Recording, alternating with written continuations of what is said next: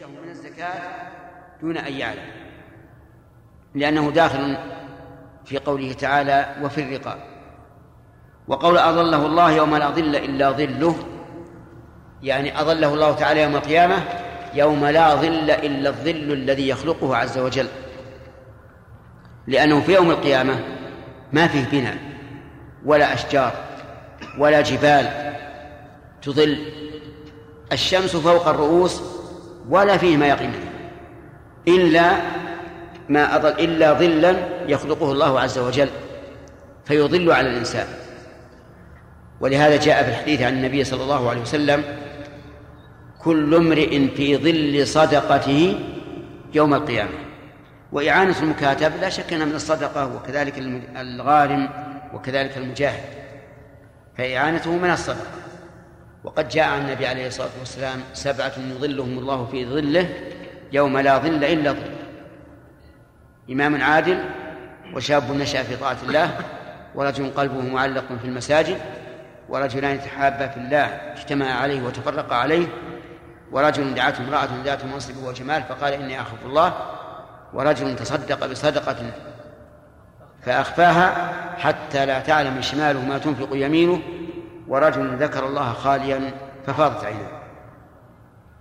وإنما قال يوم لا ظل إلا ظله لأنه في الدنيا هناك ظلال غير ظل الله عز وجل وهو ما يبنيه الإنسان من المساكن ويبنيه من من العرش فيستظل به. أما في الآخرة فلا فليس هناك شيء ما فيه إلا ظل الله عز وجل. ثم قال المؤلف رحمه الله كتاب الجامع. ختم المؤلف رحمه الله كتابه بلوغ المرام من أدلة الأحكام. والمراد أدلة الأحكام الفقهية ختمه بكتاب جامع يعني أنه متنوع لا يختص بباب دون آخر. وبدأ بالأدب والأدب نوعان أدب مع الله وأدب مع عباد الله. فالأدب مع الله تعظيم الله عز وجل وأن لا يتقدم الإنسان بين يديه في تحليل حرام أو تحريم حلال أو إيجاب ما لم يجبه. وكذلك لا يعصي الله عز وجل لا سرا ولا علنا لأن الذي الذي يعصي الله لم يتأدب مع الله عز وجل. فالأدب مع الله هو عبارة عن القيام بطاعته وتعظيمه وأن لا يتقدم الإنسان بين يديه إلى غير ذلك من الآداب ومن الأدب مع الله أن تتأدب مع الله تعالى بما تتأدب به مع الناس. كشف العورة يستحي الإنسان أن يكشف عورته أمام الناس. والله تعالى حق أن يستحيا منه. هذا إذا إذا لم يكن حاجة.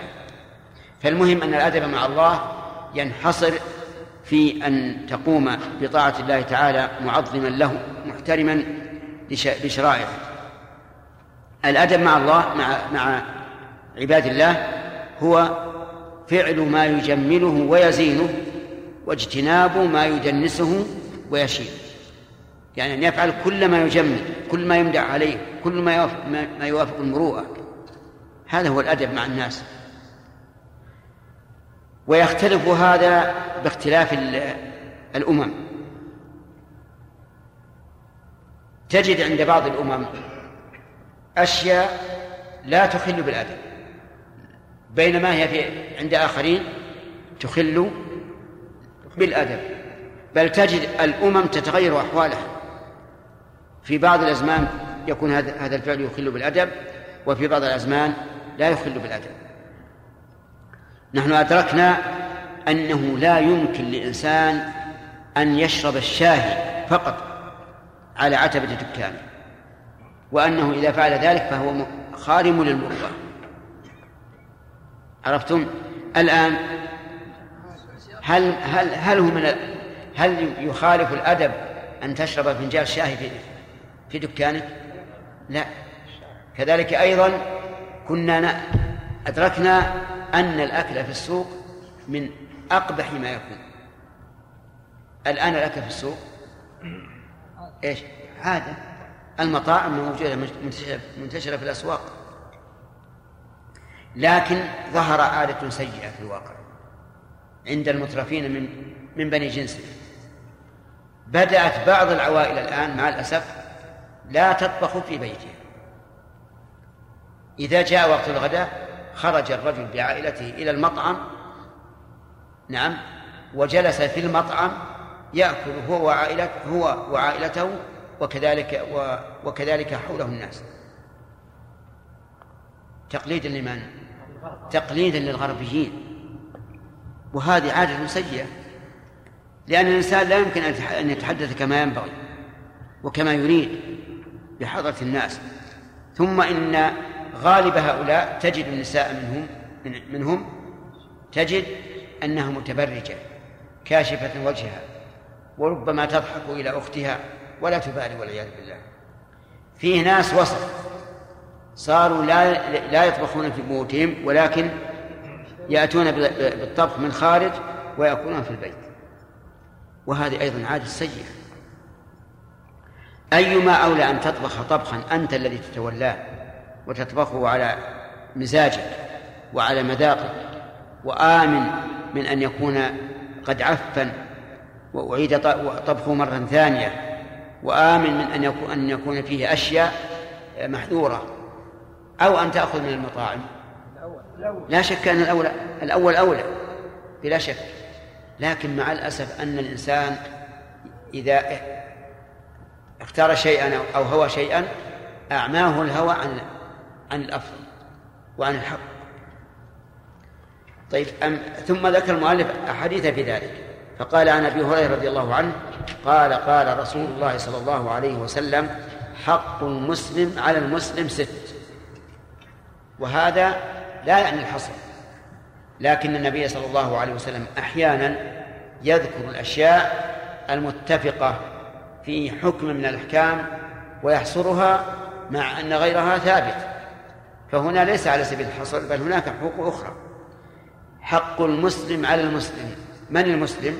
المسلم من شهد أن لا إله إلا الله وأن محمدا رسول الله ولم يأتي بمكفر.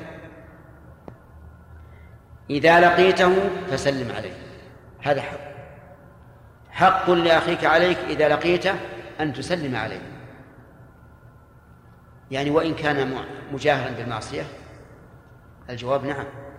وإن كان مجاهرا بالمعصية. لأنه مسلم ويأتي إن شاء الله التفصيل التفصيل في الفوائد. ثانيا إذا دعاك فأجب.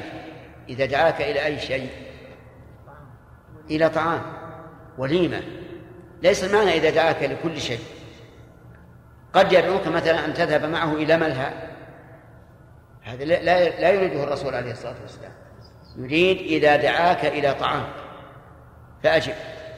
أو دعاك إلى شراب كالشاي والقهوة فأجب. ثالثا يقول وإذا استنصحك فانصح. إذا استنصحك يعني طلب منك النصيحة. فانصحه أي أذكر له النصيحة. وما هي النصيحة التي تسديها النصيحة أن تختار له إذا استنصحك ما تختاره لنفسك. هذه النصيحة. الرابع إذا عطس فحمد الله فشمته. العطاس معروف والحمد معروف. يعني إذا عطس وقال الحمد لله فمن حقه عليك أن تشمته. وسيأتي إن شاء الله بيان ذلك وكيفيته في الفوائد.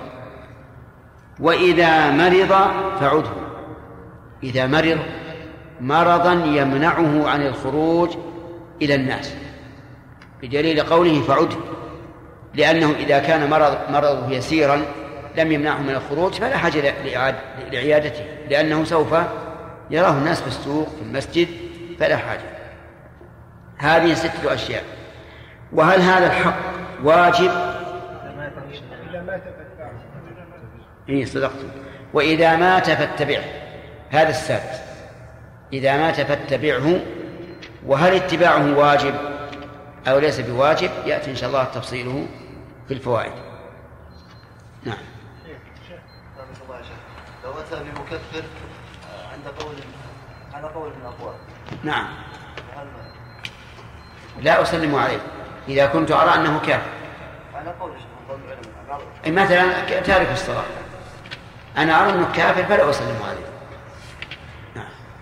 شيخ بارك الله فيكم إذا خشي الغارم أن يكون آه، مثلا الذي آه، يعطي آه، عنه الدين يمن يعني مثلا وخشي المنة فهل له أن لا يقبل؟ سمعتم سؤاله؟ يقول هل يجوز للغارم يعني المدين إذا أراد أحد أن يقضي دينه إذا خاف أن يعني يلحقه منة فهل له أن يمتنع وهل يحرم على ذلك؟ وهل يحرم ذلك على من أراد قضاء الدين؟ نعم. نقول لا يجوز هذا. لا يجوز. إذا كان يقول المدين لا توب عنه ما عليك منه. يخشى من من منته. أو أن يتحدث في مجالس الناس. يقول قضيت عن فلان كذا وكذا.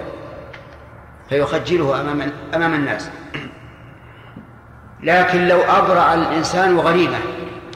هذه مسألة ثانية. قال الرجل لشخص فقير يطلبه. قال يا فلان أنا عرفت حالك وأنك رجل فقير ولكني قد أبرأتك من دينك. فهل يلزمه القبول؟ المذهب نعم يلزمه أن يقبل. لو قال لا أنا ما لا أريد أن تمن علي بالبراءة أنا أعطيك اصبر علي وحقك ثابت في ذمتي وذاك يقول لا أبرأتك هل يبرأ؟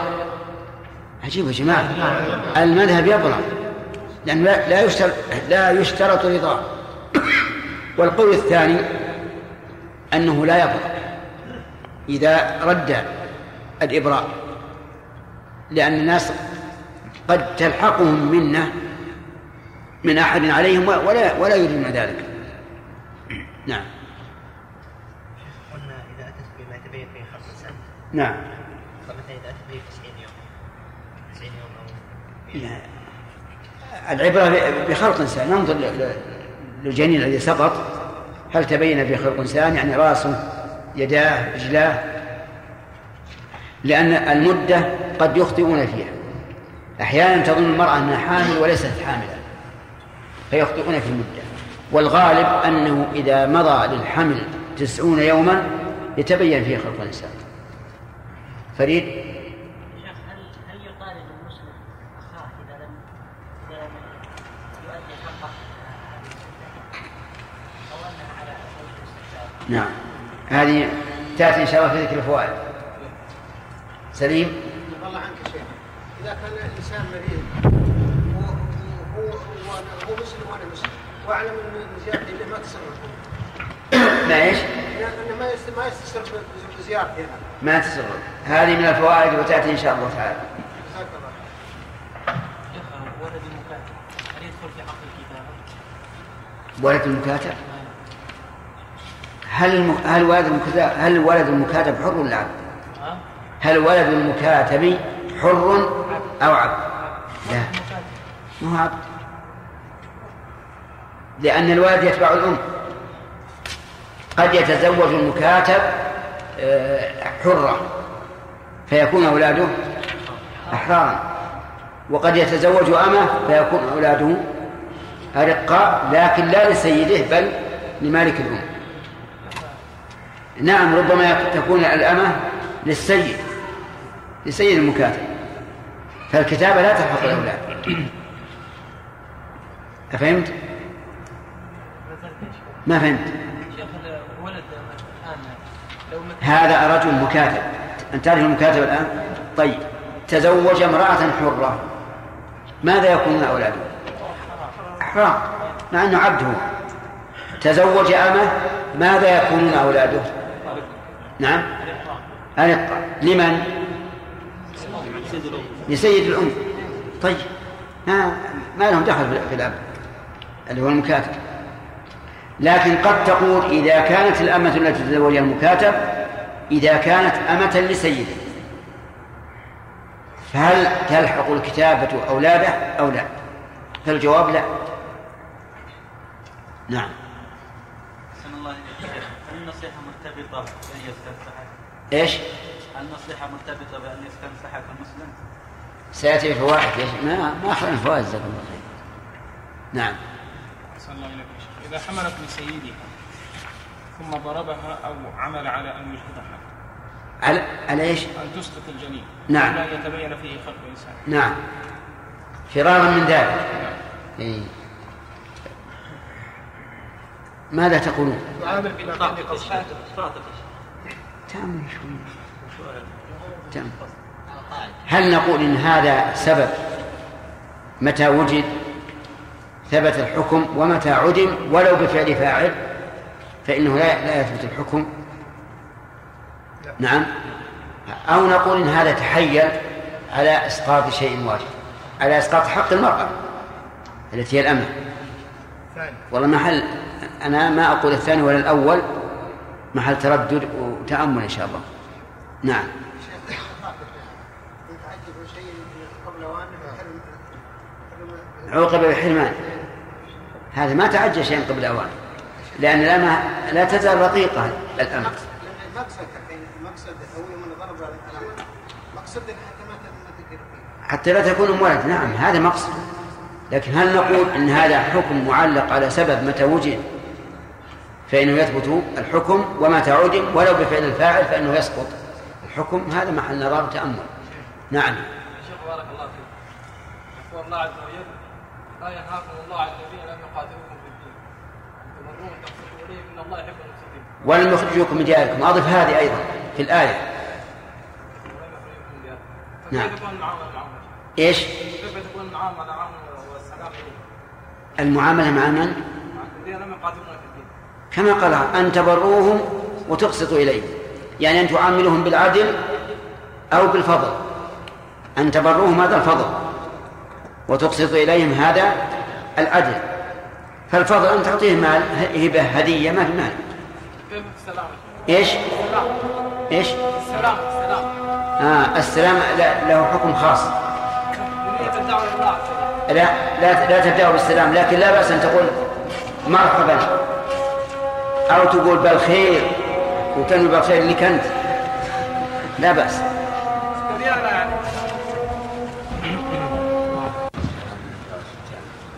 صلاة قائمة نعم.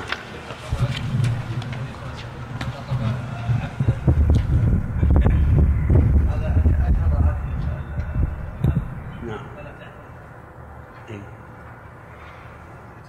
يعني من باب من باب التمكين ما سمعنا والله هذا نعم. ما سمعنا يقول إذا أجهر ال- الأمة ألا يكون هذا من باب التمثيل فتعتق عليه بذلك؟ من الآن يعني. تعتق فورا. هذا أقول وجه حسن. أن نقول أن نقول إنها تعتق الآن. نعم. لأن هذا يشبه التمثيل. نعم. الآن يا شيخ انتهت أحاديث البلوغ المتعلقة بالأحكام. إيش؟ انتهت أحاديث البلوغ المتعلقة نعم. بالأحكام. نعم. وأول كتاب كتاب الطهارة لم يسجل فما رأيكم يا شيخ لو نجعل أحد الدرسين لأول الكتاب والآخر لكتاب الآداب؟ نعم. وجيد. جيد. نعم. ممتاز. ما في مقبول ولا مرفوض؟ نعم. كيف؟ أكثر الموجودين يا شيخ ما حضروا كتاب الطهارة. نعم. طيب وبعضهم بيمشي لله وصلى الله وسلم على نبينا محمد وعلى اله وصحبه اجمعين قال المصنف رحمه الله تعالى في باب الادب وعن ابي هريره رضي الله تعالى عنه في قال باب الأدب من باب الأدب المفرد. إيه. قال المصنف رحمه الله تعالى في باب الادب من كتاب الجامع من كتاب بلوغ المرام وعن أبي هريرة رضي الله فيما نقله فيما نقله عن أبي هريرة رضي الله تعالى عنه قال قال رسول الله صلى الله عليه وسلم انظروا إلى من هو أسفل منكم ولا تنظروا إلى من هو فوقكم فهو أجدر ألا تزدروا نعمة الله عليكم. متفق عليه. وعن النواس بن سمعان رضي الله تعالى عنه قال سألت رسول الله صلى الله عليه وسلم عن البر والإثم فقال البر حسن الخلق والإثم ما حاك في صدرك وكرهت أن يطلع عليه الناس. أخرجه مسلم. وعن ابن مسعود رضي الله تعالى عنه قال قال رسول الله صلى الله عليه وسلم إذا كنتم ثلاثة فلا يتناجى اثنان دون الآخر حتى تختلطوا بالناس من أجل أن ذلك يحزنه. متفق عليه واللفظ لمسلم. وعن ابن عمر رضي الله تعالى. الحمد لله رب العالمين وصلى الله وسلم على نبينا محمد وعلى آله وأصحابه ومن تبعهم بإحسان إلى يوم الدين. أما بعد فقد سبق بيان حق المسلم على المسلم. وهل ينحصر في ستة أشياء خالد. لا ينحصر. لا ينحصر. طيب هل لك دليل على أن مثل هذا اللفظ الوارد من الرسول صلى الله عليه وسلم لا يدل على الحصر؟ نعم. في حديث آه، قال النبي صلى الله عليه وسلم سبع يظلم الله في ظل يوم لا ظل إلا ظله. ثم حديث آه، الذي مر عليه هذا الحديث آه، زائد عليه. طيب. أن الرسول يحصر أشياء في أصناف معينة ثم تأتي الأدلة أخرى بزيادة. إذا ما الفائدة؟ التقريب والحفظ. مم. تقريب العلم وحفظه والإحاطة به. أحسنت. شرحنا أظن وصل الفوائد ما خلنا فوائد. ما أخذ الفوائد طيب. بعض الفوائد. نعم. ها؟ أخذنا بعض. آه، من فوائد الحديث بيان شيء من حقوق المسلم على أخيه وهي ستة أشياء كما ذكر النبي عليه الصلاة والسلام هنا. ومن فوائد الحديث أن للإسلام حقوقا تثبت للمسلمين بعضهم على بعض وذلك من أجل روابط الأخوة ووشائج الصلة حتى يكون بعضهم قائما بحقوق, بحقوق أخيه فيحصل الالتئام والائتلاف. ومنها أن من حق المسلم على أخيه إذا لقيه أن يسلم عليه. وهل هذا الحق واجب أو لا؟ الجواب ليس بواجب. بدليل أن النبي صلى الله عليه وسلم رخص في الهجر فيما دون ثلاث. فقال لا يحل للمسلم أن يهجر أخاه فوق ثلاث يلتقيان فيعرض هذا ويعرض عن هذا وخيرهما الذي يبدأ بالسلام. وعلى هذا فليس ابتداء الواجب فليس ابتداء السلام واجبا ما لم يصل إلى حد إيش؟ الهجر. ومنها أنه لا حق لغير المسلم في السلام عليه. لقوله حق المسلم على المسلم. ولكن هل يجوز للمسلم أن يبدأ غيره بالسلام؟ الجواب لا. لا يجوز للمسلم أن يبدأ غير المسلم بالسلام لأن النبي صلى الله عليه وعلى آله وسلم نهى أن نبدأهم به.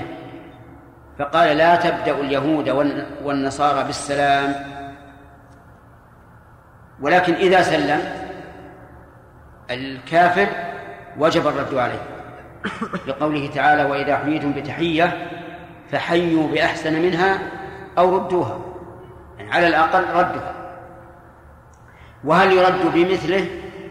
يعني غير المسلم. يرد بمثله أو أكثر أو أقل. أما أقل فلا يجوز. وأما مثله فجائز. وأما الزيادة فالأظهر عدم جوازها. لأنه إذا كان لا يجوز الابتداء بالسلام فإن الزيادة بمنزلة الابتداء لأن فيها زيادة إكرام وتعظيم واحترام. إذن يرد عليه بإيش؟ بالمثل. طيب فإذا قال السلام عليكم فقل عليكم السلام. هذا هو المثل. وأما إذا قال السلام عليكم فقل وعليكم ولا تقل وعليكم السام وإن كان قولك وعليكم السام هو العدل لكن الرسول عليه الصلاة والسلام يقول قولوا وعليكم. ويحتمل أنه إذا صرح بقوله السام عليكم أن أن لك أن تصرح فتقول عليك السام لكن الرسول عليه الصلاة والسلام يقول إن اليهود إذا سلموا قالوا السلام عليكم فقولوا وعليكم. وهذا يدل على أن اقتصار المسلم على ما لا في على ما ليس فيه أذى هو الأولى لأن هذا من خلق المسلم. إذا قال السلام عليكم تقول وعليكم. أما إذا كان لا, لا لم يصرح أو لم يفصح بقوله السام أو السلام فالواجب أن يقال إيش؟ وعليكم وجوبا. لا يزيد لا يقول عليكم السلام ولا وعليكم السلام. لأنه يحتمل أنه قال السلام ويحتمل أنه قال السلام.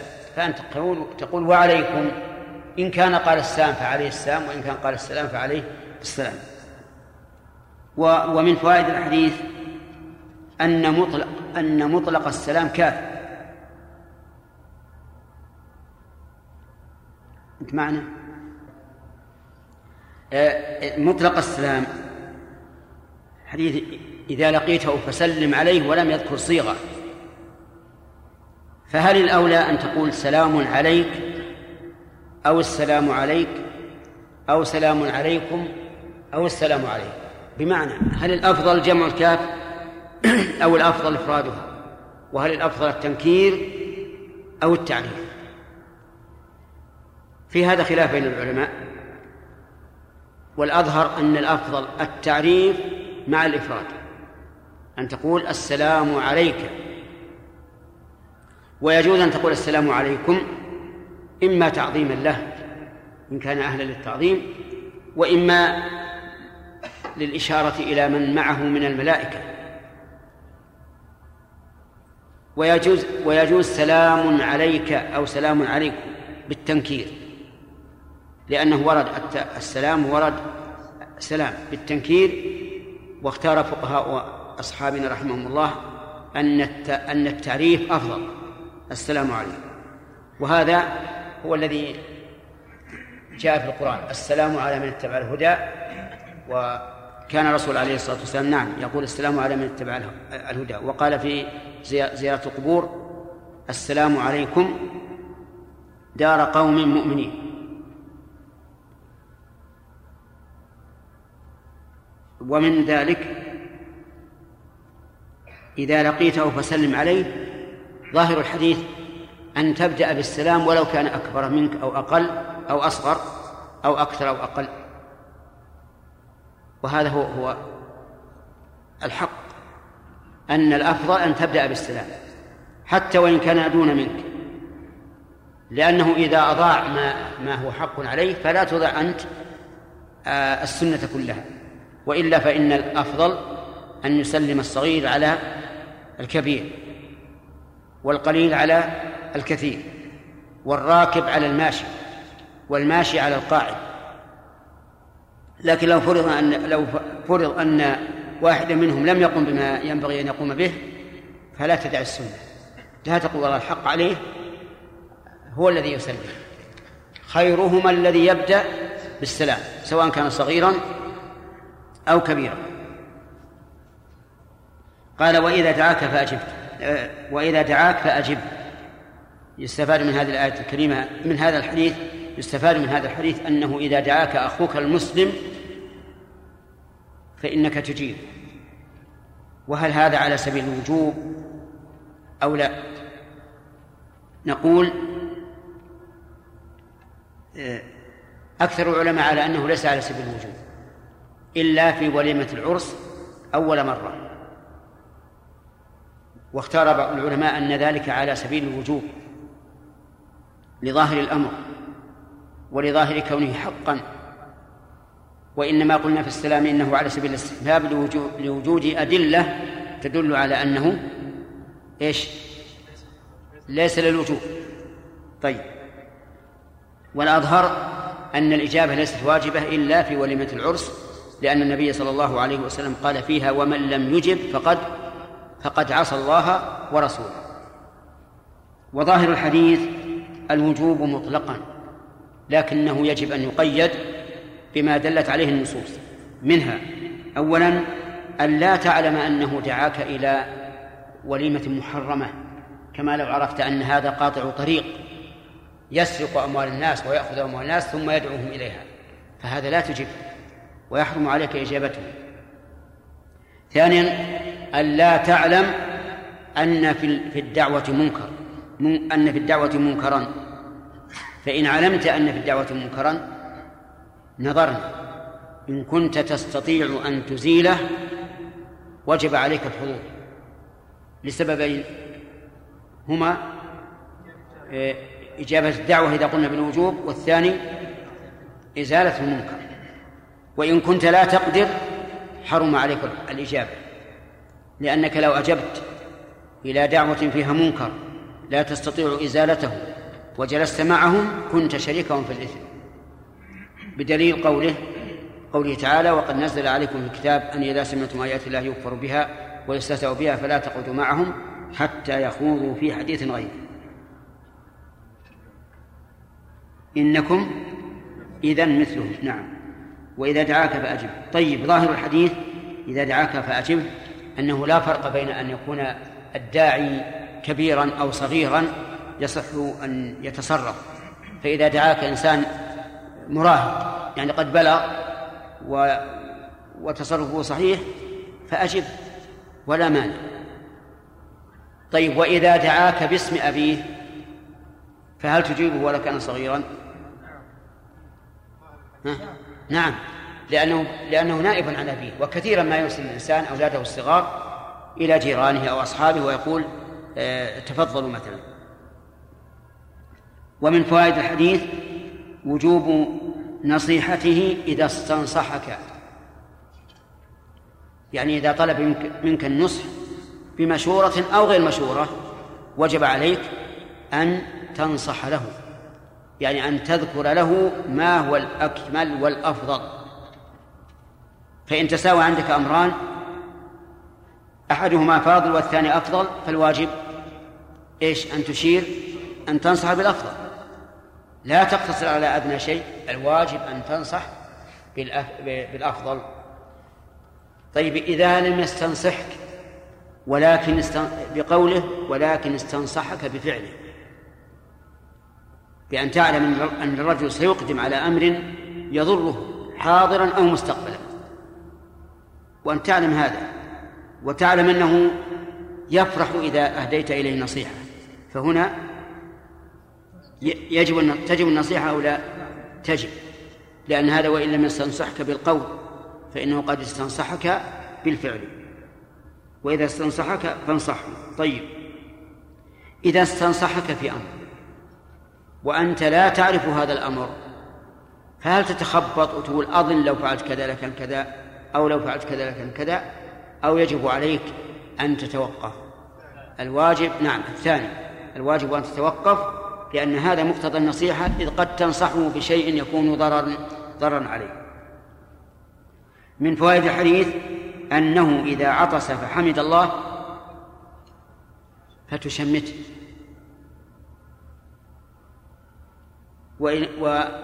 ومفهوم الحديث من فوائده أنه إذا لم يحمد الله فلا تشمته وسبق معنى التشميت أن تقول له يرحمك الله.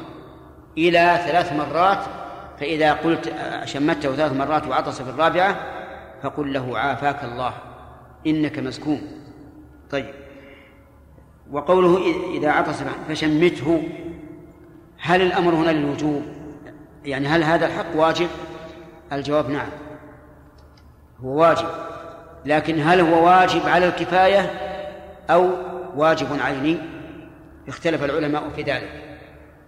بناء على قول الرسول صلى الله عليه وسلم إذا عطس المسلم أو قال المؤمن فقال الحمد لله كان حقا على كل من سمعه أن يقول يرحمك الله. كان حقا على كل من سمعه أن يقول يرحمك الله. فظاهر هذا الحديث أن التشميت واجب بقول كان حقا وأنه عيني لقوله على كل من سمعه. ولكن أكثر العلماء يقولون إنه فرض كفاية. ومن فوائد هذا الحديث في هذه الجملة جواز التعزير بترك المحبوب. من أين؟ أنه لما لم يحمد عزر بترك الدعاء له. والتعزير كما يكون بفوات المحبوب يكون أيضا بحصول المكروه.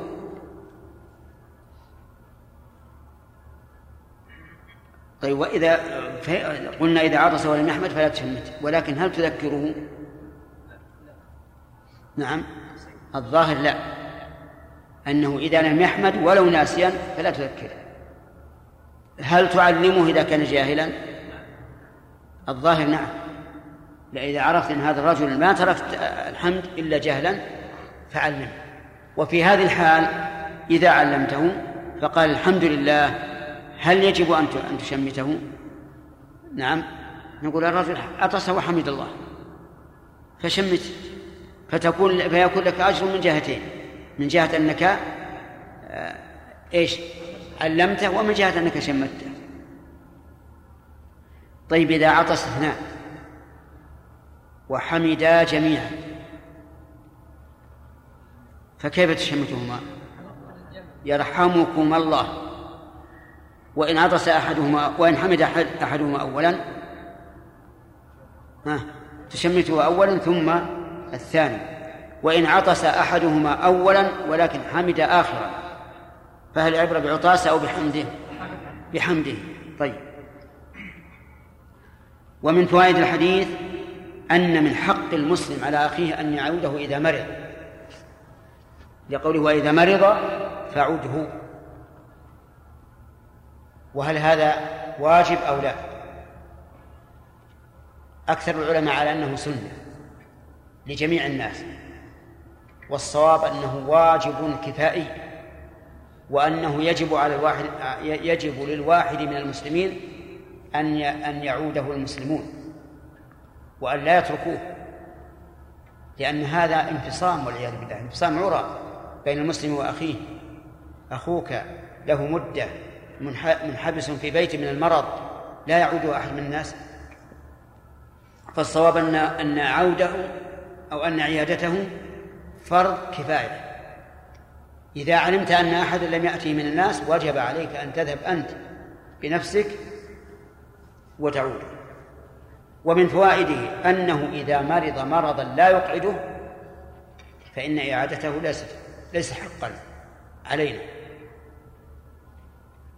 وجه ذلك أن العيادة إنما تكون لمنحبس. وأما من كان يمشي مع الناس ويذهب ويجيء لكن في في عينه مرض أو في وجهه جرح أو ما أشبه ذلك فهذا لا يعاد إنما يعاد من؟ إيش؟ من انحبس. ولم يذكر في هذا الحديث ماذا عليه عند العيادة. هل يخفف العيادة أو يتباطأ فيها؟ هل يتكلم فيها؟ هل يسكت؟ يقال يراعى في ذلك حال المريض.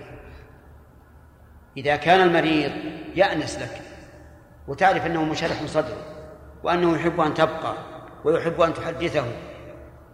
فالأفضل إيش؟ أن تجلس وتحدثه. أن تجلس وتحدثه.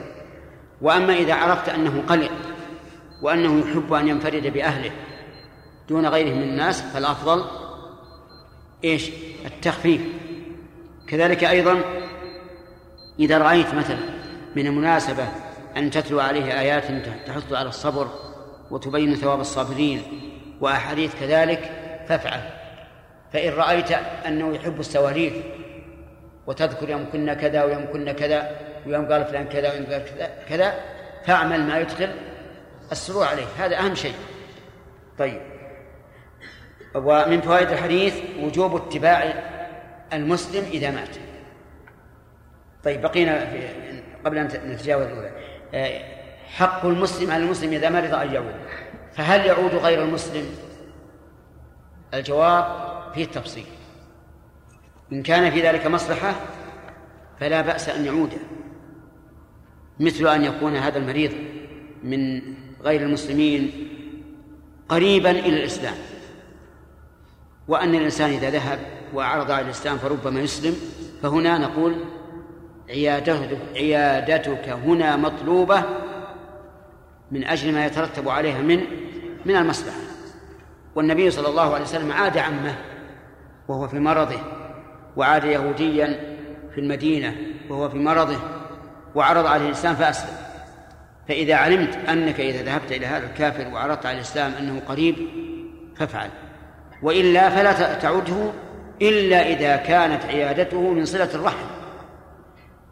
فعده لأن صلة الرحم حق لمن كان مسلما ومن كان كافرا. لقوله تعالى في الوالدين وإن جاهداك على أن تشرك بي ما ليس لك به علم فلا تطعهما. إيه. وصاحبهما في الدنيا معروف. ومن فوائد الحديث أن وجوب أن من حق المسلم إذا مات أن نتبعه. لقوله وإذا مات فاتبعه. واتباع اتباع الجنازة فرض إيش؟ كفاية إذا قام به من يكفي سقط عن الباقي ودليل هذا من السنة كثير. مر بجنازة على النبي صلى الله عليه وسلم وهو جالس بأصحابه فأثنوا عليها خيرا فقال وجبت. وأخرى أثنوا عليها شرا فقال وجبت. ولم يذكر أنه قام واتبعها. والشواهد على هذا كثيرة. أن اتباع الجنائز فرض كفاية وليس بواجب على العين. طيب مما يتعلق باتباع الجنازة أن متبع الجنازة متبع الجنازة له أجر. إن شهد حتى يصلى عليها فله قيراط وإن شهد حتى تدفن فله قيراطان. قيل ومن القيراطان يا رسول الله؟ قال مثل الجبلين العظيمين أصغرهما مثل أحد. طيب إذا كان مع الجنازة آه، منكر. مثل أن يكون التابعون لها أو المشيعون لها آه، يصطحبون آه، ما يسمونه بالموسيقى الحزينة وما أشبه ذلك. يعني حتى حتى الموسيقى بدأت تكون فرحة وحزينة. إذا كان معه موسيقى حزينة ولا يمكنك أن تغيره. هل تدفع تدفعه؟ لا. لا تتبعه. لأن كل شيء فيه منكر لا. لا يمكنك تغييره فإن حضوره حرام عليك. وإذا مات فاتبعه. ومما يتعلق باتباع الجنازة أنه ينبغي لتابع الجنازة أن يكون مفكرا في مآله متعظا بما يشاهد فهذا الرجل الذي اليوم محمول على الأكتاف كان بالأمس هو يحمل الناس على كتفه. وهذا الرجل الذي كان بالأمس يمشي على ظهر الأرض هو الآن سوف يدفن في بطن الأرض. وهل أنت بعيد من ذلك؟ لا تدري. ربما لا يمضي سويعات إلا وقد فعل بك مثل ما فعل به.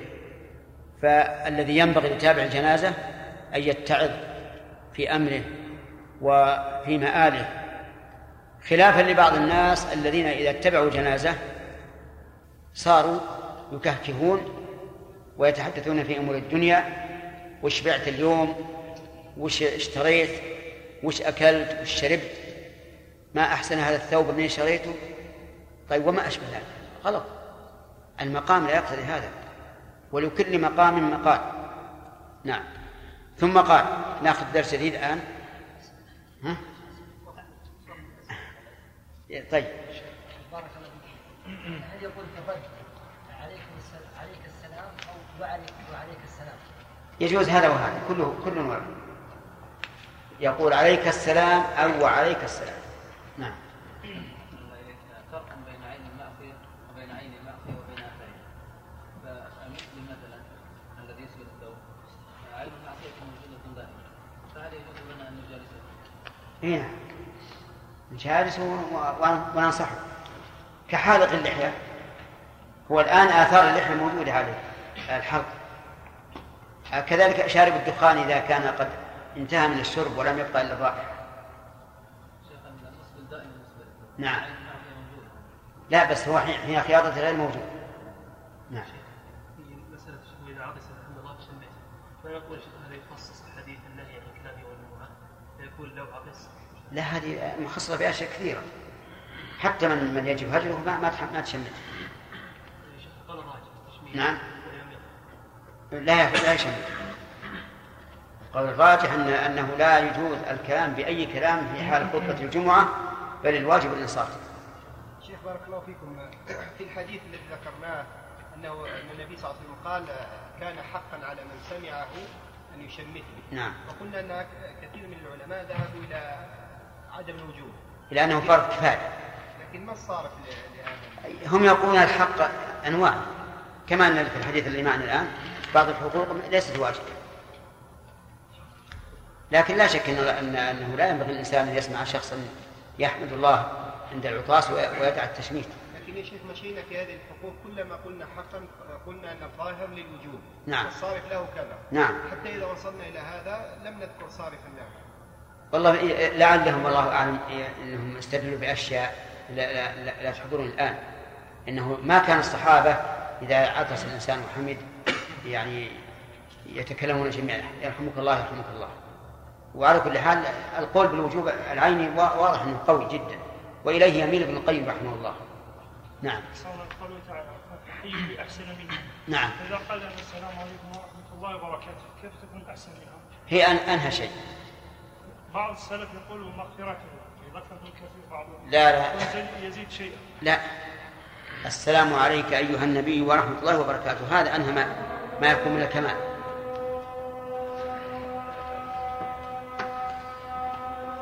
لكن لو زاد تهليه مثلا وعليك السلام ورحمة الله وبركاته حياك الله يكون طيب.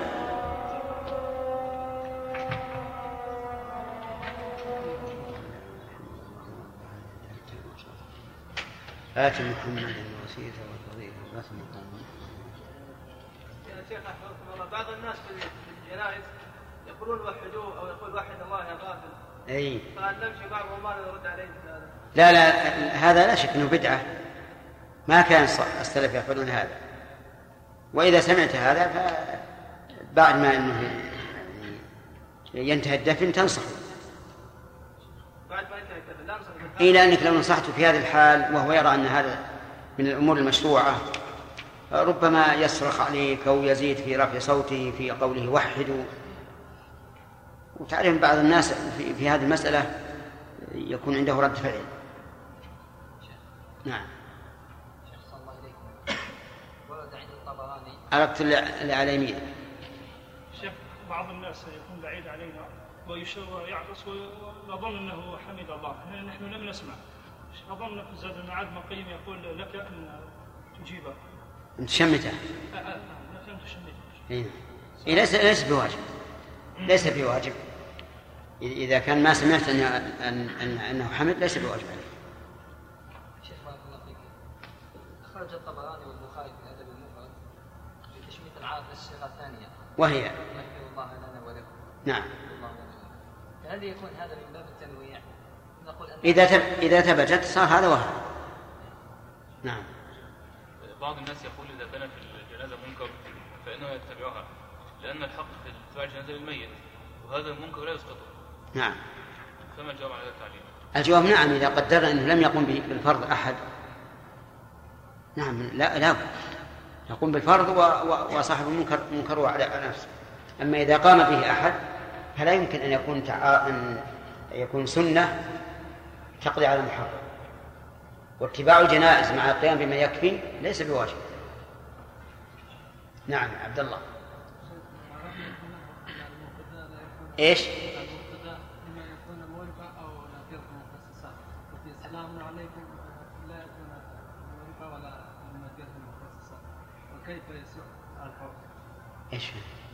يعني مبتدا لا يكون الا نكره مخصصه اي والسلام عليكم ما ليس مورقه ولا نكره مخصصه ابن هشام يقول في القطر يجوز الابتداء بالنكرة إن عم أو خص عرفت وابن مالك قال كلمة خيرا من ذلك. قال ولا يجوز الابتداء بالنكرة ما لم تفد. وأنت إذا قلت للمسلم عليه سلام عليك فقد أفدت لأن سلام هنا دعاء. وإذا كان دعاء فقد است- استفدنا منه. عرفت؟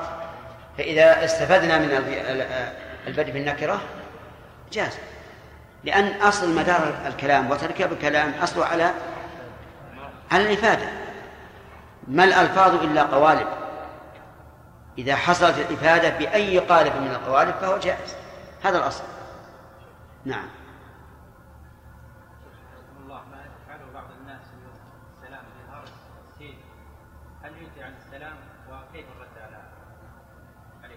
إيه. يعني بعض الناس يقول الجواب؟ إذا حييتم بتحية فحيوا بأحسن منها أو ردوها يا- لا ينبغي أنك إذا سمعت واحد بس يقول إس أن تنصح. يا أخي سلم لك أجر. كم يأخذ الإنسان على السلام؟ عشر حسنات. إذا قال السلام عليكم إي نعم. والفقهاء رحمهم الله قالوا لو قال سلام لم يجب. سلام فقط. لم يجب لكن الصحيح أنه يجيب. لأن سلام كانت كافية في الرد فتكون كافية في الابتداء. فإن إبراهيم عليه الصلاة والسلام لما قالت الملائكة سلاما قال سلام. بس. والصواب أنه إذا قال سلام فإنك تجيب. لأنه لأن قوله سلام يعني سلام عليكم انتهى الوقت. نستمر في طيب. قال وعن أبي هريرة رضي الله عنه قال قال رسول الله صلى الله عليه وسلم انظروا إلى من هو أسفل منكم إلى من هو أسفل منكم. ولا تنظروا إلى من هو فوقكم فهو أجدر أي أحرى ألا تزدروا نعمة الله عليكم. انظروا. الأمر هنا للإرشاد. وقوله انظروا هل المراد النظر بالعين؟ يعني بالبصر أو بالبصيرة. الثاني النظر ببصيرة. وقوله إلى من هو أسفل منكم. أسفل منكم يعني بنعمة بنعمة الله عليه. بنعمة الله عليه سواء كانت النعمة دينية أو دنيوية. لا تنظر لمن فوقك انظر إلى من هو دونك. لأنك إذا عللها الرسول صلى الله عليه وسلم عليه قال فهو أجدر ألا تزدروا نعمة الله عليكم. ونعمة الله تشمل نعم الدين ونعم الدنيا. وهذا من الإرشاد الحكيم لأنه لا شك أن الله تعالى جعل الناس متفاوتين. انظر كيف فضلنا بعضهم على بعض. متفاوتين في المال في العقل في القوة في الولد في كل شيء. متفا... الناس متفاوتون. حتى في الصورة الخلقية الناس يتفاوتون. ويقال إنه لا يمكن أن تجد اثنين متسا... متساويين في كل شيء. حتى وإن تقاربوا في الشبه جدا لا بد أن يكون بينهم تفاوت. طيب. فإذا كانوا متفاوتين فمنهم العالي ومنهم الناس. وأنت لا تنظر إلى العالي. لأنك إذا نظرت إلى العالي احتقرت نعمة الله عليك. انظر إلى إلى من دونك. ولنفرض مثلا أن نظر أن نظرك ضعيف. لا يتجاوز عشرين مترا. وفيه من نظره لا يتجاوز لا يتجاوز عشر عشرة أمتار. وفيهم من نظره يتجاوز مئة متر. من الذي فوقك؟ الذي يتجاوز مئة متر. ودونك؟ عشرة أمتار وأنت بينهما. إن نظرت إلى الأعلى قلت والله الله ما ما رزقني مثل ما رزق ذاك أعطاني أقل. فتزدري نعمة الله عليك بهذا البصر.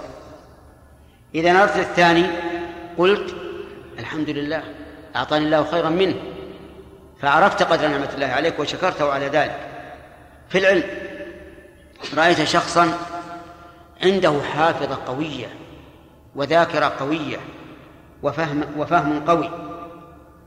وإنسان تحفظه اليوم سطر واحد. وقبل أن يبرد مجلسه من سكونته إذا قام منه وجدته ناسيا. وأنت يبقى العلم معك لمدة ساعتين ثلاث أربع خمس. إن نظرت الذي يبقى الحفظ معه شهرين ثلاثة أو سنتين أو ثلاثة. قلت ما عندي شيء. والنظرة الثاني قلت الحمد لله عندي خير. واضح؟ متى يكون آه، يتبين لك شكر نعمة الله آه، يتبين لك نعمة الله عليك؟ إذا نظرت إلى من؟ إلى من؟ دونك طيب في الأخلاق كذلك. وجدت إنسان في غاية ما يكون من الأخلاق. صدره منشرح وجه طليق كلام طيب. دائما دائم البشر دائم التبسم. حبيب وآخر أعوذ بالله وجه عبوس قمطرير ما يريد أحد يتكلم. وأنت بالوسط. تنظر إلى إلى من؟ ها؟ إلى الأسفل. إلى الأسفل. طيب. وجدت إنسانا كثير العبادة. من صلاة وصدقة وصوم وبر والدين صلة رحم. وإنسان دون ذلك مهمل وأنت بينهما. تنظر إلى من؟ لا إلى الأسفل سورة الأمر ألا تزدر نعمة الله ونعمة الله في الدين أقوى وأشد فضل من نعمة الدنيا. تقول الحمد لله الذي هداني أنا في خير لكن هذا لا يمنعك أن تستبق, أن تستبق الخيرات. لا نقول قف مكانك اسعى في الخيرات لكن من حيث النعمة لا تنظر لمن هو دونك لا تنظر لمن هو أعلى منك.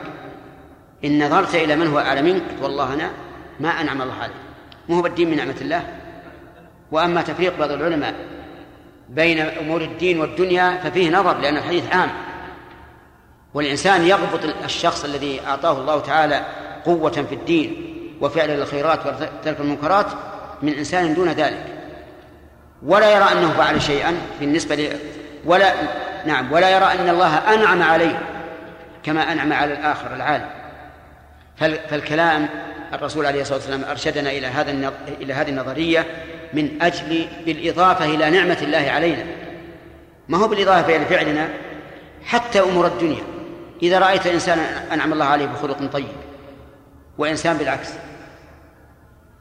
ألا ألا يجدر بك أن تسعى أن تكون مثل مثل الأول؟ هذا هذا أيضا. حتى الإنسان اللي أنعم الله بالمال.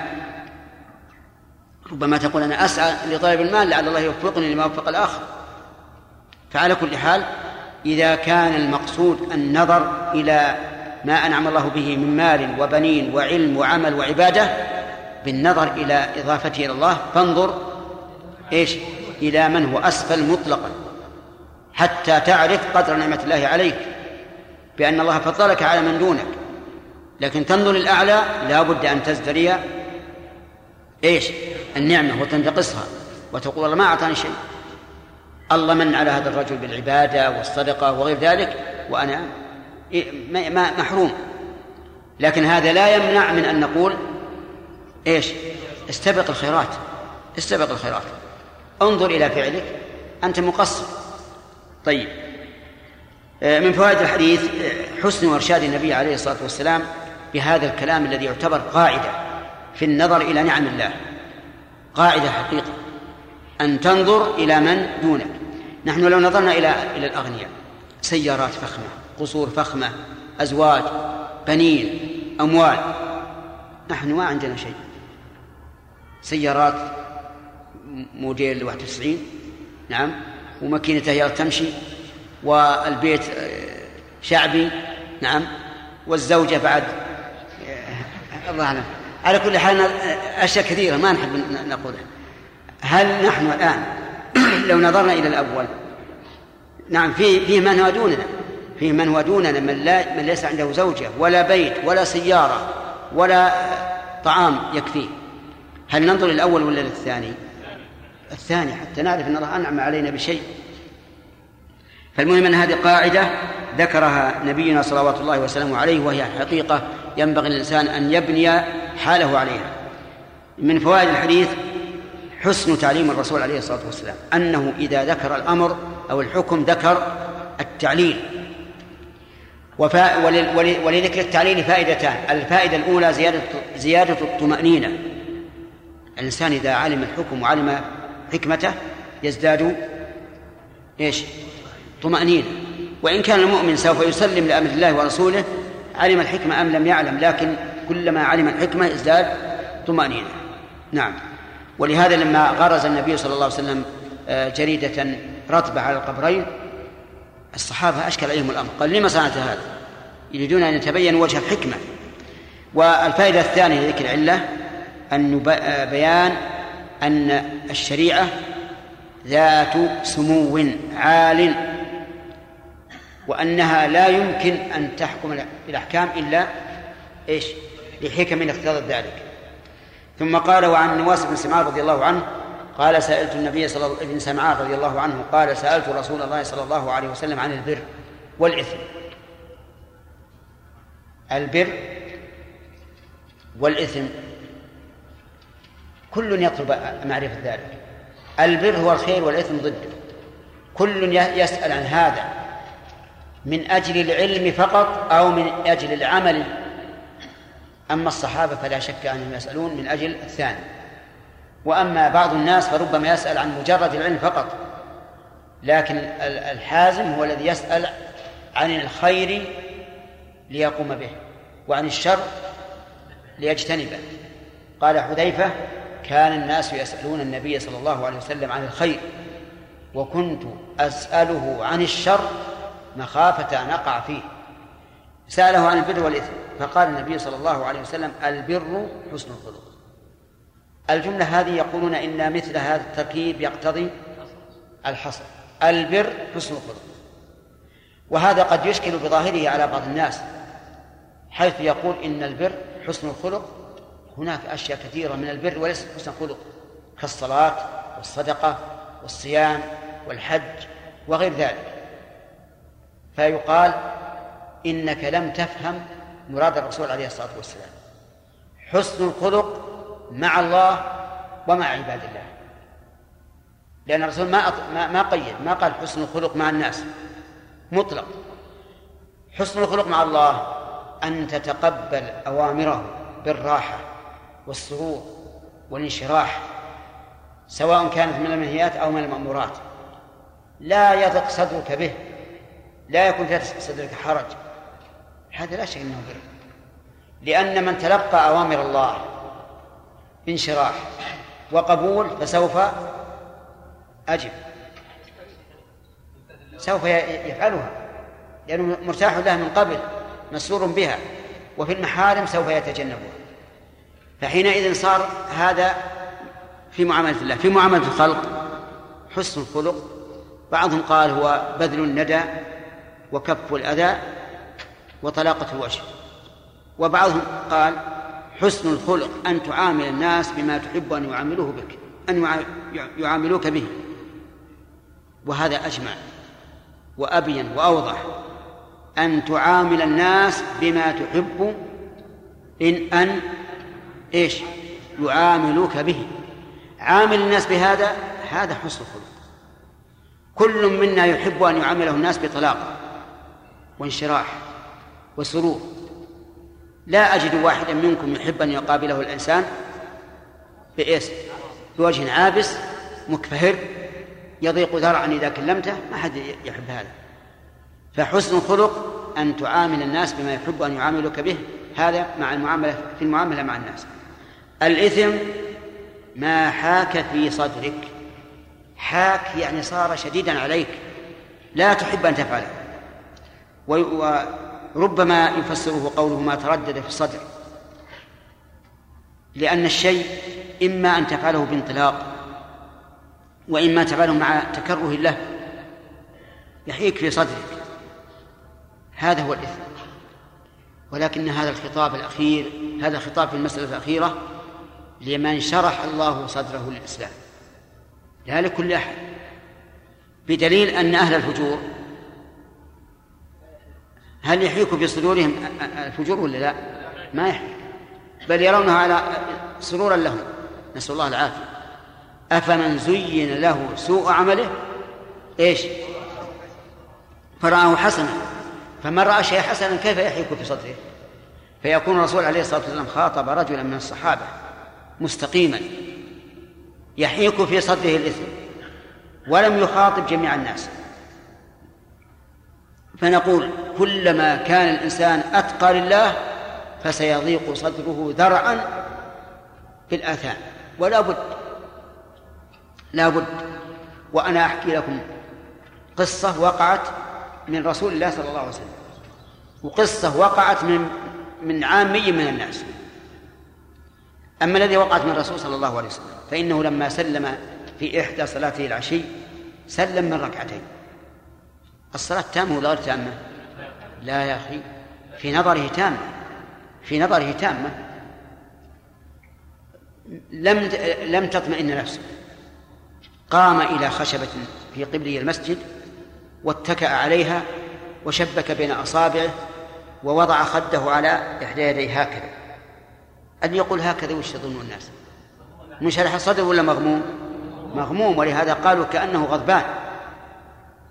لم تنطلق نفسه ولم ينشرح صدره مع أنه كان يعتقد أنه لم يفعل شيئا. وش يعتقد؟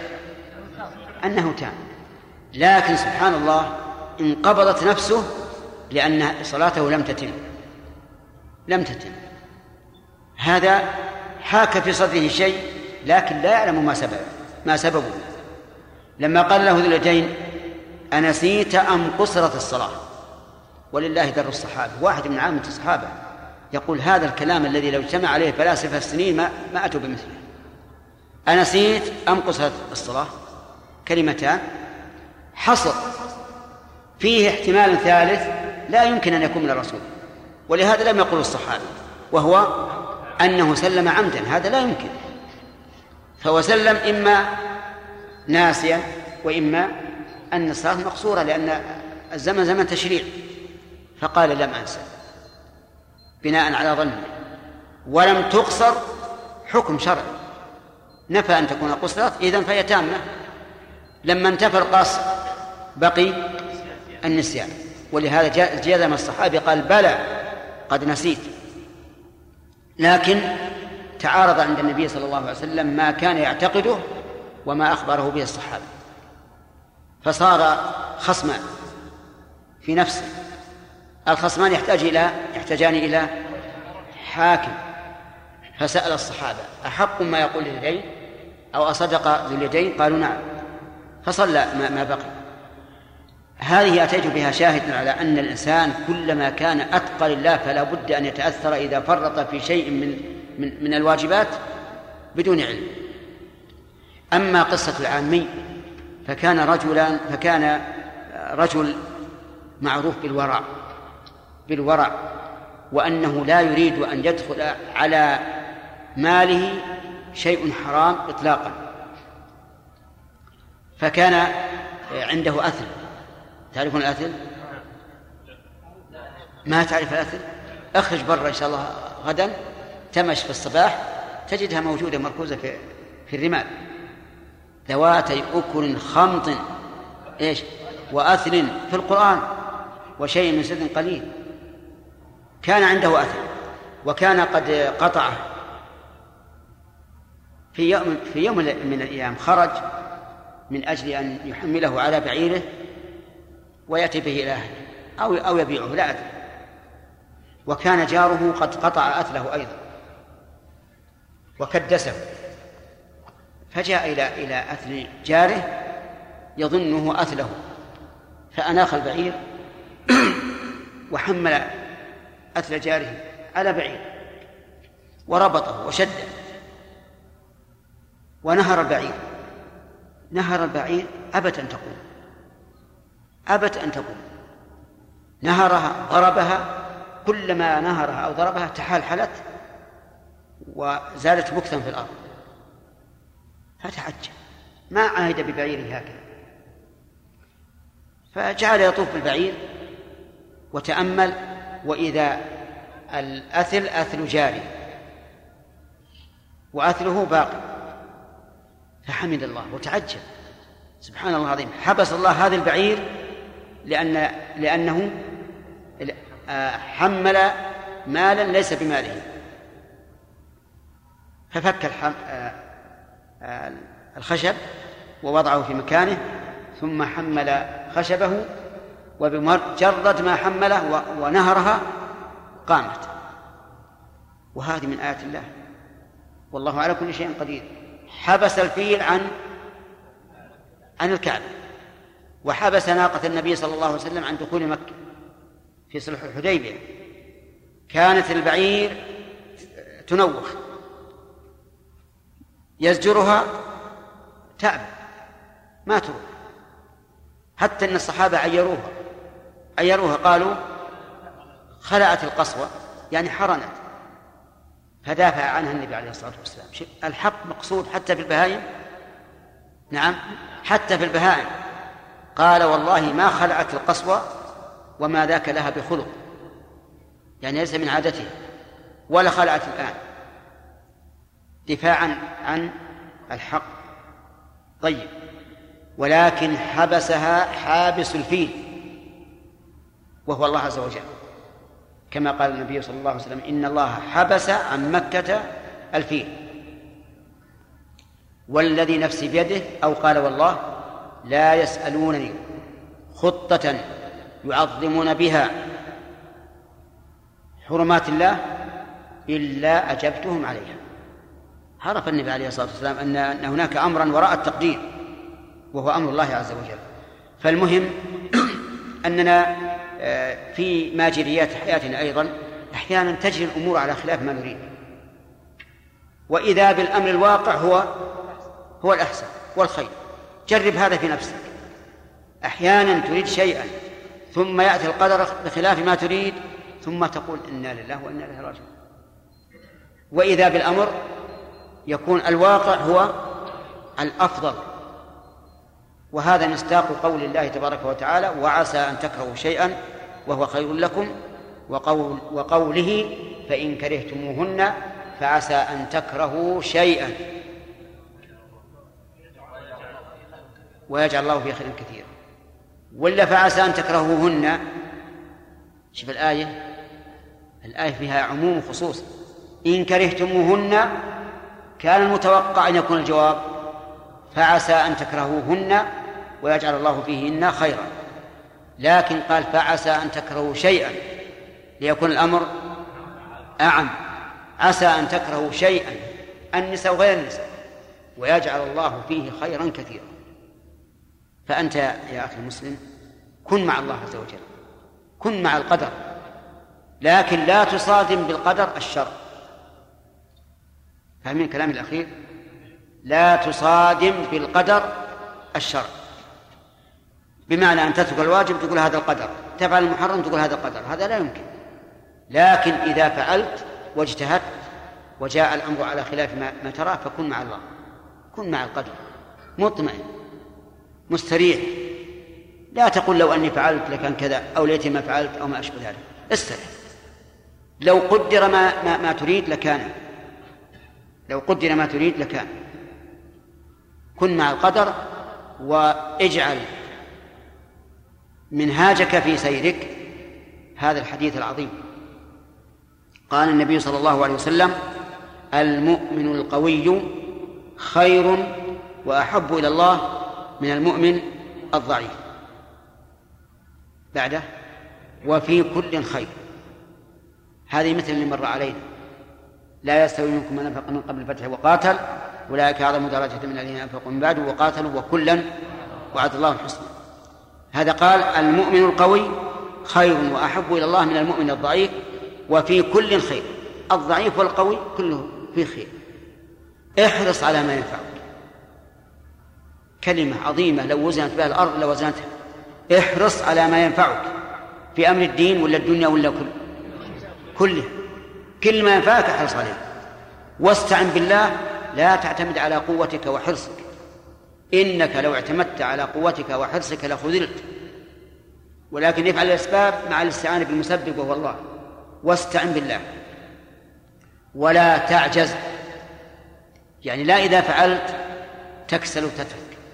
بعض الناس إذا حرص على ما ينفعه وسعى فيه ولم يحصل بأول مرة ها؟ تعاجز. وقال هذا بيتعبني ما لزم. وهذا غلط. ولا تعجز. ثم بعد بذل الأسباب والاستعانة بالخلاق عز وجل إن أصابك شيء خلاف ما قدرت فلا تقل لو أني فعلت كذا لكان كذا وكذا فإن لو تفتح عمل الشيطان. وهذا لو أننا سرنا عليه في حياتنا لحصلنا على خير كثير لكن تستولي علينا الغفلة أحيانا وننسى ما أرشدنا إليه من كلام النبوة ثم يحصل الخلل في ميزان أعمالنا. نسأل الله لنا ولكم الاستقامة. طيب الآن أخذنا في هذا الدرس كم حديث؟ يا أخوان اتقوا الله. أخذنا فوق عشرين حديث. كم أخذنا من حديث على, على الأول الذي ذكرنا فوائده. كثير. ليش ما تعدون هذا؟ هذا من الظلم. أخذنا شيئا كثيرا من في الحديث الأول. وفي الحديث الثاني أيضا أخذنا. ما تيسر. وفي الحديث الثالث أيضا. أخذنا كثيرا. لا يأتي أحد منكم غدا ويقول والله ما مشينا لعلنا نعود إلى الكافي وإلى درسنا الأول. الآن إن شاء الله قطعنا. خلاص. ماشيين على هذا ونسأل الله تعالى أن يجعل ما سعينا فيه خيرا. بسم الله الرحمن الرحيم. نقل المصنف رحمه الله تعالى عن ابن مسعود رضي الله عنه قال قال رسول الله صلى الله عليه وسلم إذا كنتم ثلاثة فلا يتناجى اثنان دون الآخر حتى تختلطوا بالناس من أجل أن ذلك يحزنه متفق عليه واللفظ لمسلم. وعن ابن عمر رضي الله عنهما قال قال رسول الله صلى الله عليه وسلم لا يقيم الرجل الرجل من مجلسه ثم يجلس فيه ولكن تفسحوا وتوسعوا متفق عليه. وعن ابن بسم الله الرحمن الرحيم. الحمد لله رب العالمين وصلى الله وسلم على نبينا محمد وعلى آله وأصحابه ومن تبعهم بإحسان إلى يوم الدين. قال رحمه الله فيما نقله في كتاب الجامع باب الأدب. قال وعن وعن ابن مسعود رضي الله عنه قال قال رسول الله صلى الله عليه وسلم إذا كنتم ثلاثة فلا يتناجى اثنان دون الثالث. نعم. إذا كنتم ثلاثة فلا يتناجى اثنان دون الآخر حتى تختلطوا بالناس من أجل أن ذلك يحزنه متفق عليه. نعم. ما ما أخذناها؟ نعم. طيب. من فوائد حديث النواس بن سمار رضي الله عنه حرص الصحابة رضي الله عنهم على معرفة الأحكام الشرعية حيث سأل النواس عن البر والإثم ومن فوائدها من فوائدها الحث على حسن الخلق مع الله ومع عباد الله. ومن فوائده أن ما تردد في صدر الإنسان إذا كان الإنسان قلبه سليما ما تردد في صدره هل يفعل أو لا يفعل فإنه إثم. لكن هل إذا أقدم على هذا الشيء الذي تردد فيه هل يكون آثما؟ نقول إن النبي صلى الله عليه وسلم قال من اتقى الشبهات فقد استبرأ لدينه وعرضه. فالورع أن لا يقدم عليه. ولكن له الإقدام ما لم يتحقق أنه إثم. ومن فوائد هذا الحديث أن من كان سليم القلب فإن الله تعالى قد يهبه فراسة. يعرف بها الإثم حتى إن نفسه لا تطمئن إليه ولا ترتاح له. وهذه من نعمة الله على الإنسان. ومن فوائد هذا الحديث أن الرجل السليم القلب الصحيح المنهج يكره أن يطلع الناس على عيوبه بقوله وكرهت أن يطلع عليه الناس. أما الرجل الذي لا يستحي فلا يبالي. ومما أدرك الناس من كلام النبوة الأولى إذا لم تستحي فاصنع ما شئت. أما حديثنا الليلة فيقول النبي عليه الصلاة والسلام إذا كنتم ثلاثة فلا يتناجى اثنان دون الآخر. لا يتناجى أي لا يكلم أحدهما الآخر سرا لأن المناجاة هي الكلام بصوت منخفض والمناداة الكلام بصوت مرتفع. ولهذا قال الله تعالى وناديناه من جانب الطول الأيمن وقربناه نجيا. فلما كان بعيدا قال ناديناه. ولما قرب جعله مناجا وقربناه نجيا. إذن لا يتناجى اثنان أي إيش؟ لا يتكلم بعضهما مع الآخر. أتم سرا دون الآخر الذي هو الثالث.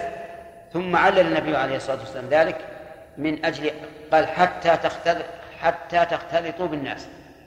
من أجل أن ذلك يحزنه فإذا اختلط الناس إذا اختلط الثلاثة بالناس فليتناجى اثنان لأنهما يتناجيان وأمامهم وأمامهما جمع من الناس. فهؤلاء الجمع لا يحزنهم أن يتناجى اثنان لأنهم لا يهتمون بذلك غالبا. قال من أجل أن ذلك يحزنه أي يلحقه يلحقه الحزن والحزن هو الغم مما وقع. وإذا كان مما استقبل فهو خوف. من فوائد هذا الحديث أن الشريعة الإسلامية تحارب كل ما يحزن أفراد المسلمين. دليله نهي النبي صلى الله عليه وسلم عن تناجي اثنين دون الثالث. ومن فوائد الحديث تحريم إدخال الحزن على أخيك المسلم. لأن النهي في قول لا يتناجى الظاهر أنه للتحريم. لأنه إذا كان يدخل الحزن على أخيك المسلم فإن الحزن إيذاء وإيذاء المؤمن حرام. بل قد قال الله تعالى والذين يؤذون المؤمنين والمؤمنات بغير ما اكتسبوا فقد فقد احتملوا بهتانا وإثم مبين. ومن فوائد هذا هذا الحديث أنه إذا كانوا أربعة فأكثر وتناجى اثنان فلا نهي. لأنه لا يحسن الاثنان الآخران اللذان لا لا لا يتكلمان. ومن فوائد الحديث أنهم إذا كانوا ثلاثة فتكلم اثنان بغير بغير لغة الثالث ولو جهرا فإنه منهي عنه. لأن ذلك يحزنه إذ أن الثالث لا يدري ما يقول فيحزن. ومن فوائد الحديث أنه إذا كان الثالث لا يحزن ولا يبالي. إما لأنه قوي ولا يخاف منهما ولا يهابهما وهو قوي الشخصية فإنه لا بأس أن يتناجى. اثنان. ومن فوائد الآية الحديث أن أحكام الشريعة مبنية على على العلل والمناسبات. لأنه لما نهى عن التناجي بين السبب من أجل أن ذلك يحزنه فإن قال قائل إذا كانوا خمسة وتناجى اثنان وتناجى اثنان أحدهما كبير القوم فجلسوا في مجلس واستبد أحد الناس بكبير القوم يكلمه ويناجيه يبحث معه والآخرون ساكتون. هل يدخل في النهي للعلة أو نقول إنه من من من, الخطأ؟ أن يحسن الآخرون. أحيانا يكون مثل رجل كبير كبير في علمه أو في ماله أو في جاهه أو في إمارته فيجلس في مجلس ويجلس إلى جنبه آخر ويتحدثان. يقول كل المجلس حديث مع هذا الرجل. هل القوم الآخرون هل يرضون بهذا أو يحزنون؟ عادة يحزنون لا شك. ولهذا ينكرون على صاحبه. يقول أنت استبديت بالرجل. فهل نقول إن هذا منهي عنه؟ نقول نعم منهي عنه. لأن ذلك إذا كان يحزن القوم فالحكم يدور مع علته وجودا وعدما. كل إنسان إذا جلس مع عالم أو مع أمير أو مع وزير أو مع وجيه كل إنسان يحب أن يكون له معه كلام. ويأتي إنسان إلى جنب هذا الكبير ويدور رأسه بالكلام. والآخرون لا يتكلمون. لا شك أن هذا يحزنهم ولهذا دائما إذا وقع مثل ذلك ألقوا باللوم على من؟ على صاحبه قال لماذا استبددت بهذا الرجل؟ من فوائد هذا هذا الحديث أن النبي عليه الصلاة والسلام أحسن الناس تعليما. إذا حكم بحكم بين العلة.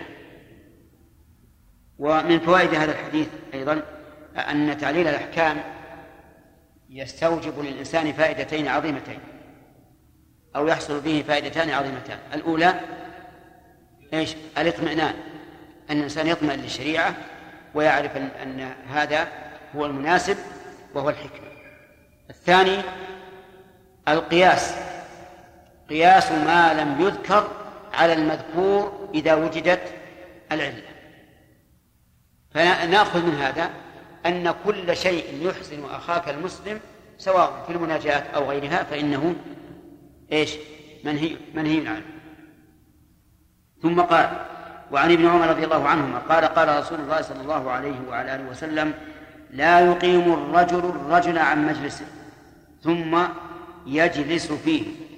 ولكن ولكن تفسحوا وتوسعوا. أنا عندي بالرفع ثم يجلس نعم. ولكن مقتضى القاعدة النحوية أن تكون ثم يجلس لأن النهي ليس عن إقامة الرجل بل النهي عن إقامته والجلوس مكانه.